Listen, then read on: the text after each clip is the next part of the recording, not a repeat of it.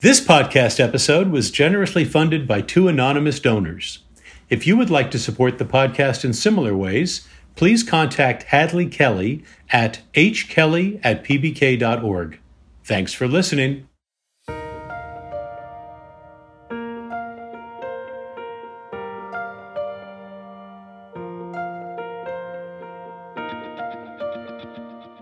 Hello and welcome to Key Conversations with Phi Beta Kappa. I'm Fred Lawrence, Secretary and CEO of the Phi Beta Kappa Society. On our podcast, we welcome leading thinkers, visionaries, and artists who shape our collective understanding of some of today's most pressing and consequential matters. Many of them are Phi Beta Kappa visiting scholars who travel the country for us, visiting campuses and presenting free lectures that we invite you to attend. For the full visiting scholar schedule, please visit pbk.org. Today, I'm delighted to introduce actor, writer, and director Roger Guenveur Smith. Mr. Smith performs history throughout a rigorously imagined body of work which references the past while inviting us to interrogate our present moment. Let me give just a few examples. He adapted his Obie award winning performance of a Huey P. Newton story based on the life of Black Panther Party co founder into a Peabody Award winning telefilm. His Bessie Smith Award winning Rodney King is currently streaming on Netflix. His latest solo is Otto Frank, inspired by the father of diarist Anne Frank. Mr. Smith has created and performed studies of Frederick Douglass, Christopher Columbus, and Bob Marley, and has an eclectic range of screen credits with major studio productions as well as independent films. He studied at Yale University and Occidental College and has taught at both institutions as well as Cal Arts, where he directs his performing history workshop. Welcome, Professor Smith. Oh, thank you for having me, Mr. Lawrence. Um, isn't that a movie? oh, no, that's Merry Christmas, Mr. Lawrence. Great to be in conversation with you. So tell us about your your journey and how you came to the point where you decided I want to be an actor. Well, I'm not really qualified to do anything else. Um, if I had apprenticed with my grandfather in Charleston, South Carolina, who was a master plumber, I would be able to uh, fix a toilet. But uh, I didn't, and I am unable to do that. I've paid a lot of other people a lot of money to do that. Mm-hmm. Um, but I do try to fix human emotions. Mm. And um, that's the thing I think for which I am trying to uh, become qualified to do. And you grew up in the Los Angeles area, is that right? I grew up in LA. I was born in Berkeley. I was a Dodger fan as a child, and my nickname was Roger Dodger. Aha. Uh-huh. And your father was a judge and your mother a dentist, right? That's right. They were the original Huxtables. so, d- did did their career paths and their professional attainments uh, influence you in some way? Do you think, as you look back on it? No, absolutely. Um, my parents, in a very odd moment, uh, were having a great big argument, and I walked into the middle of it, and it was disturbing to me not only that my parents were arguing, but also that my father's best friend uh, was there as well. And my father's best friend was Milton Wood, who worked with the American Negro Theater in Harlem. Mm-hmm. And um, he was disturbed that I was disturbed and explained to me, Roger, listen, they're simply rehearsing what's called a play. I said, a play? He said, Yes, it's a play. It's called Who's Afraid of Virginia Woolf? Oh, my goodness. And for the first time, I realized what a play was. And for the first time, I realized that a play could have some sort of emotional effect on even a, a very small child. How old were you at the time of this story? I was probably about uh, six years old. If I had taken the little uh, six year old Roger aside at that moment and said, I, I think this is what you're going to do, young man. Would you have said, I don't know what you're talking about? Or would you have said, maybe? Well, there were other things that I was certainly interested in, baseball being one of them. Roger Dodger was my nickname when I was a kid. Um, always interested in history, uh, Fred. Um, the Encyclopedia Britannica was something that I did for fun. Mm-hmm. Uh, my mom had a two volume set in her home library called The World's Great Men of Color. And there were these biographical sketches and these wonderful illustrations of all these men throughout history. And I was kind of fascinated with that as well. But somewhere lurking, there was this kind of performative uh, passion and energy. And uh, I embraced it uh, while studying history, while playing sports. And eventually, when I went to Yale to study history, I heard about this thing called the Yale School of Drama. And I thought, wow, maybe I'll just on a lark kind of uh, audition for this thing. And um, I was accepted into an outstanding class, which included Angela Bassett and Charles Dutton and John Turturro. Wow. Three wow. people with whom I worked with uh, subsequently uh, in cinema. Mm-hmm. And I've been combining my interests ever since. I teach a course entitled Performing History, in which my students are encouraged to go into the historical archives to create new work for the stage. You went off to Yale with the intention of getting a PhD in history, right? Right, but I wound up playing a history professor on a sitcom called A Different World. so, Yale Drama School is one of the great drama uh, educational institutions, not just in the country, but in the world. What did they make of this history PhD candidate wandering in essentially as what in sports we'd call a walk on?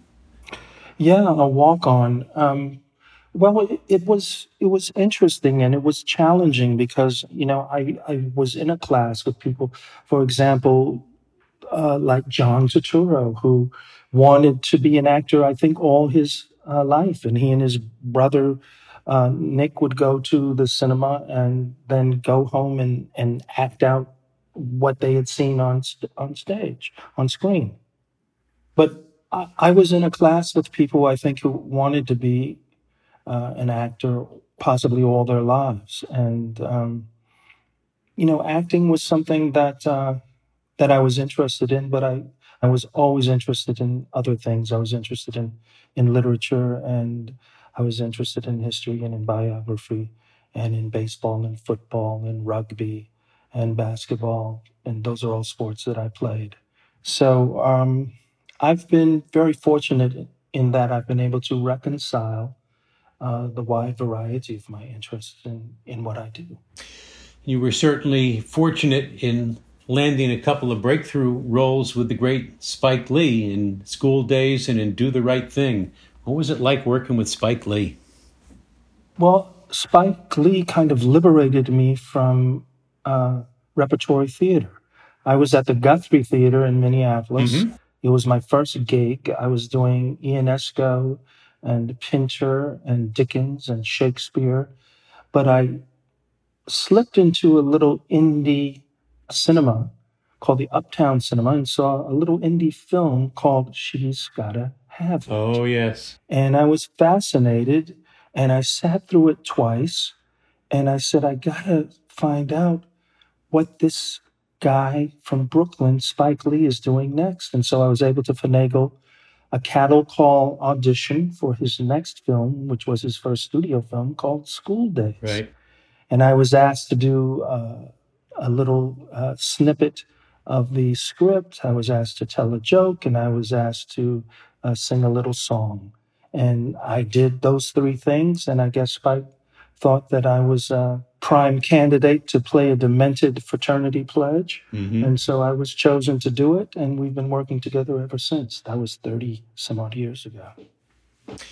You know, there's a story told from that movie that uh, I've always wondered if it's apocryphal, and so I'm about to find out. Uh, and that is a story mm-hmm. told of the the late Danny Aiello, another uh, recently lost uh, lead in Do the Right Thing where yes. he is, at least as I've heard the story, is working himself, you know, into the part of someone who is going to express some deeply held racist feelings and is going to use the N word with pretty uh, reckless abandon. And it started coming out a little too easily. And Aiello himself had to sort of deal with where did that come from and what am I learning about myself? So is that apocryphal or is that true? I think that all of us had to dig very deeply into a dark part of ourselves, uh, a tragic part of ourselves. Uh, for my own part, I played Smiley, who was a young man who had a stutter. And I didn't realize, uh, Fred, until uh, months after I had created this character for Do the Right Thing, that it was based on real people in my very young life. One was a guy who sold the Los Angeles Sentinel, the black newspaper of Los Angeles, right. every Thursday night on a street corner. And my father would uh, patronize him, give him his 15 cents. And I looked up to him, and obviously that hit me in a very deep place. And, mm, it, mm, and mm. it didn't emerge until I had to create this uh, character, improvise this character. So Smiley was not written with a stutter. You gave Smiley his stutter. Smiley was not written. Do the Right Thing was an Oscar nominated uh, screenplay. Uh, but if you look in it, you will not see Smiley. Smiley was completely improvised. And how much of that was Spike Lee giving you direction of what he wanted to see you do, and how much of it was uh, Spike Lee saying, yeah, "You're you're there because you're the guy I want to do this. Go do your thing." No, it was a collaborative exercise in improvisation the way that I walked, the way that I talked was certainly something that that came from me. But Spike, uh, as the film developed, uh, saw certain opportunities for Smiley to participate, and Smiley, in fact, becomes the person who uh, lights the match right. to burn the pizza parlor down. Um, so he did play uh, a tremendous uh, role strategically in the final narrative.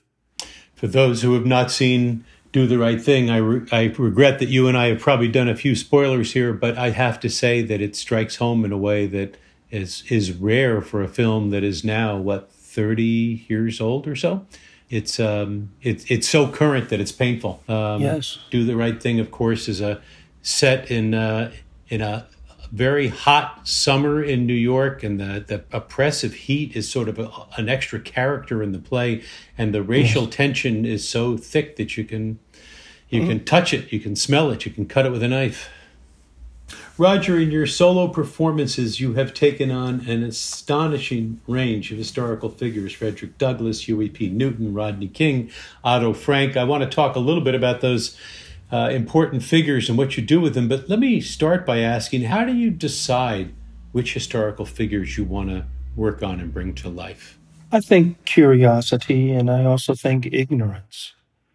And in the case of uh, Rodney King, it was his loss that really compelled me to wonder why he mattered to me. Why did I feel the way that I felt when I opened up my laptop and discovered that he had drowned in his backyard swimming pool.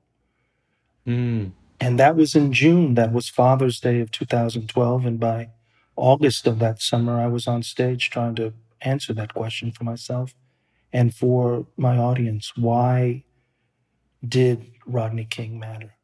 You know, the, uh, the Rodney King verdict, the first verdict, the uh, acquittal in the yes. state law trial, uh, led me to do something I've only done a couple of times in uh, 30 plus years of teaching in various law schools. And that was, I won't say to go off script, because one of the areas I've worked in a great deal in my career is racially motivated violence and police misconduct, civil rights crimes. But we were going to do that at the end of the semester. But I walked into class in a basic criminal law class the next morning and I said, I know we're supposed to be covering whatever it was assault or burglary or something. And I said, but I just don't see how in God's green earth we can talk about that today and not what's going on in Los Angeles right now. So there was this kind of amazing impact of the event itself. And then, of course, the acquittal and the fact that the nation was focused on it. And part of it was the racial issue, part of it was the police issue, but part of it now, which we take for granted, is that it was videotaped. And that was quite unusual at the time, wasn't it? Yes, as I say in the piece, uh, Rodney, you have gone viral before viral was viral. You're the Right. first uh, reality TV star.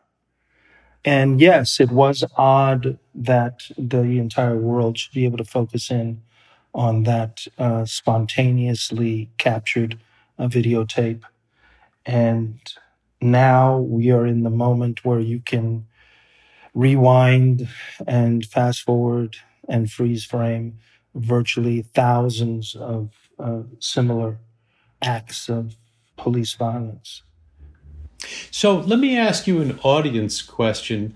Uh, when I heard you talk about how you came to Rodney King, uh, it sounded as if the audience was you at first. You wanted to discover who Rodney King was and get to know him better. I think of the great line attributed to uh, the literary critic Harold Bloom, who said, "We read imaginative fiction because we can't know enough other people." So you you get to create them in a sense. You get to know them that way. Uh, on the other hand, what we've just been talking about makes the audience the uh, outward-looking world to understand what happened and to broadening the public discussion. So, who's the audience when you do, let's say, a, a Rodney King recreation? Well, I think that there is a Shakespearean uh, quality to um, this story. And I wanted to, in fact, take Roger out of it, the personal pronoun I, I took out of the narrative. I didn't think that that would be useful. I wanted to take myself out of the equation. So that was useful to me in improvising this piece because this piece was largely improvised um, as well. And then there are questions which are put out there. There are questions which are directed at Rodney King, which obviously he can't answer. Right. So there's a beautiful kind of um, silence uh, which is pervasive in in a piece which otherwise is, is full of a lot of sound and a lot of fury. But Mm. at bottom, th- there is silence. The rest is is silence. The rest is silence, as Shakespeare said. Yeah, it's uh, you know life imitating fiction to the to the nth degree. Yeah. Let's go back about a century to another great speechmaker of an almost unimaginable ability. Tell us about Frederick Douglass and what does it what does it feel like to inhabit the space, the mind, the if you will, body of the great Frederick Douglass? Douglas, I think, is always challenging us. He is consistently challenging us to find the democratic, the republican, the humanistic way of surviving as a nation. So when when you're creating a figure like like a Frederick Douglass, who still speaks to us so compellingly today, uh, 150 years later, how do you think of his understanding of himself? Do you have any sense of how it's going to play long after he's gone, or do you put yourself in in his place, in his time, and try to tune out what you know about what's going to happen in the next century and a half? No, my Frederick Douglass is called Frederick Douglass now. So we look at Douglass through the lens of our present moment. I don't try to pretend that we're in 1856 or 1877. And all of my pieces, whether it's Douglass or Huey Newton or Rodney King or Christopher Columbus, they all exist in, in the present uh, moment because I don't want to perform simply an exercise in nostalgia in in the past.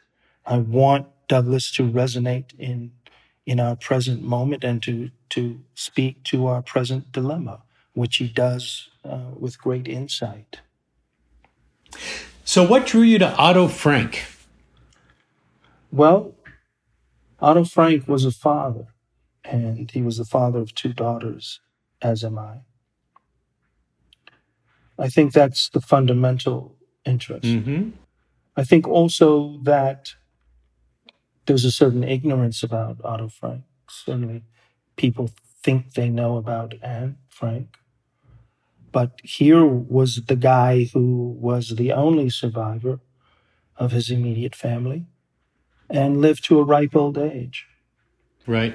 And who was, you know, the man who got his daughter's work out there, who used the lessons imparted by his brilliant young daughter uh, to focus on universal tolerance and understanding. And I don't think that we know as much about him as we should. And so that is why I dove into this project. Now, I had been thinking about Otto Frank for some time, and in fact, I was thinking about him when Rodney King passed. And that was really the direction that I was traveling in un, until, you know, the Rodney King moment, which I thought was going to be just a moment, a moment of, of mourning and, and remembrance. And oddly enough, Rodney King took me to Otto Frank because I was invited to perform Rodney King at a theater festival in Amsterdam. Oh, for goodness sake. and it was there, of course, that I was able to visit the Anne Frank house. And I stood there and I imagined Otto coming back from the war, Mm. from the camp, in an empty room, silent, that had once been full of light, the light of his family, and having that light extinguished. Incredibly powerful. Let me ask you about one other, in this case, two characters you create and bring back uh, to to us, uh, and that is uh, Juan Marichal and Johnny Roseboro in uh, the the wonderful piece Juan and John. For those who don't remember, you and I were both ten years old that summer, uh, and Juan Marichal, the star pitcher of the San Francisco Giants, Johnny Roseboro, the great catcher of your beloved LA Dodgers, and they got into a altercation that ends up with Marichal clubbing Johnny Roseboro with a bat. I remember where I was when it happened. Where where were you? Where do you think I was? I was watching the game That's what I TV. figured. I was in LA. The game was in San Francisco. Sandy Koufax was pitching for the Dodgers. Right? Juan Marichal, number 27, pitching for the San Francisco Giants. It was The famous and, high kick. the high kick. It was neck and neck for the National League pennant. It was a heck of a summer. The Dominican Republic was uh, invaded. We had 20,000 troops there. We had troops in Vietnam. My father said, let's go down to the business, the family business. My parents had a motel. Uh, we went to to make sure that everybody knew that it was black owned. People were yelling and screaming up and down the street, you know, burn baby, burn, burn baby, burn. The liquor store Right. went up in flames. The pawn shop went up in flames. So you fast forward to the next weekend, and I'm watching Marichal hit my hero, John Roseboro, upside the head with his baseball bat. John Roseboro was my hero, not just because he was a good ball player, but because he had given me an autographed picture of himself at a community event. Well, when Marichal did that, I took Marichal's baseball card out of my personal collection and I burned it. And I chanted, Burn, baby, burn. Oh my God. And for anyone who does not have a baseball or did not have a baseball card collection, and uh, it's hard to describe the significance of that. And that was your private little Watts moment of protest, wasn't it? Uh, that was, yeah, that was it. And, you know, Juan Marichal was one of the great villains of, of my childhood. And you fast forward years and years, and I'm working on this play about that incident. And I met Juan Marichal, and I didn't know quite what I was going to say to him. but he was very open with me. He talked to me about his struggle um, as a as a black Spanish speaking man in the major leagues in the late 50s and early 60s. And I told him what I did, that I had burned his baseball card, and he looked at me straight in the eye and said, Roger, all I can say is that I'm sorry, and I hope that you can forgive me. So, when we think about a number of the characters you have brought to us and brought to life, I'm thinking of Frederick Douglass, I'm thinking of Rodney King, I'm thinking of Otto Frank, and I'm thinking of a ball player from the Dominican Republic and another ball player from uh, central part of the United States. It turns out that redemption is actually within our grasp, isn't it? It's not it's not beyond us, but it's a it's a piece of work that sometimes asks too much, but it's doable. It's doable, and I think you create that that promise for people in your work. I am delighted that you'll be a visiting scholar with Phi Beta Kappa this year. I'm so excited for campuses across the country to have the chance to to learn from you, to experience your wisdom, your passion for the theater, and I'm so grateful that you joined me on Key Conversations today. Thanks for being with us. Thanks for having me, Fred. This podcast is produced by Lantigua Williams and Co. Cedric Wilson is lead producer. Virginia Laura is our managing producer. Michael Castaneda mixed this episode. Hadley Kelly is the Phi Beta Kappa producer on the show. Our theme song is Back to Back by Jan Perchik. To learn more about the work of the Phi Beta Kappa Society and our Visiting Scholar program, please visit pbk.org. Thanks for listening. I'm Fred Lawrence. Until next time.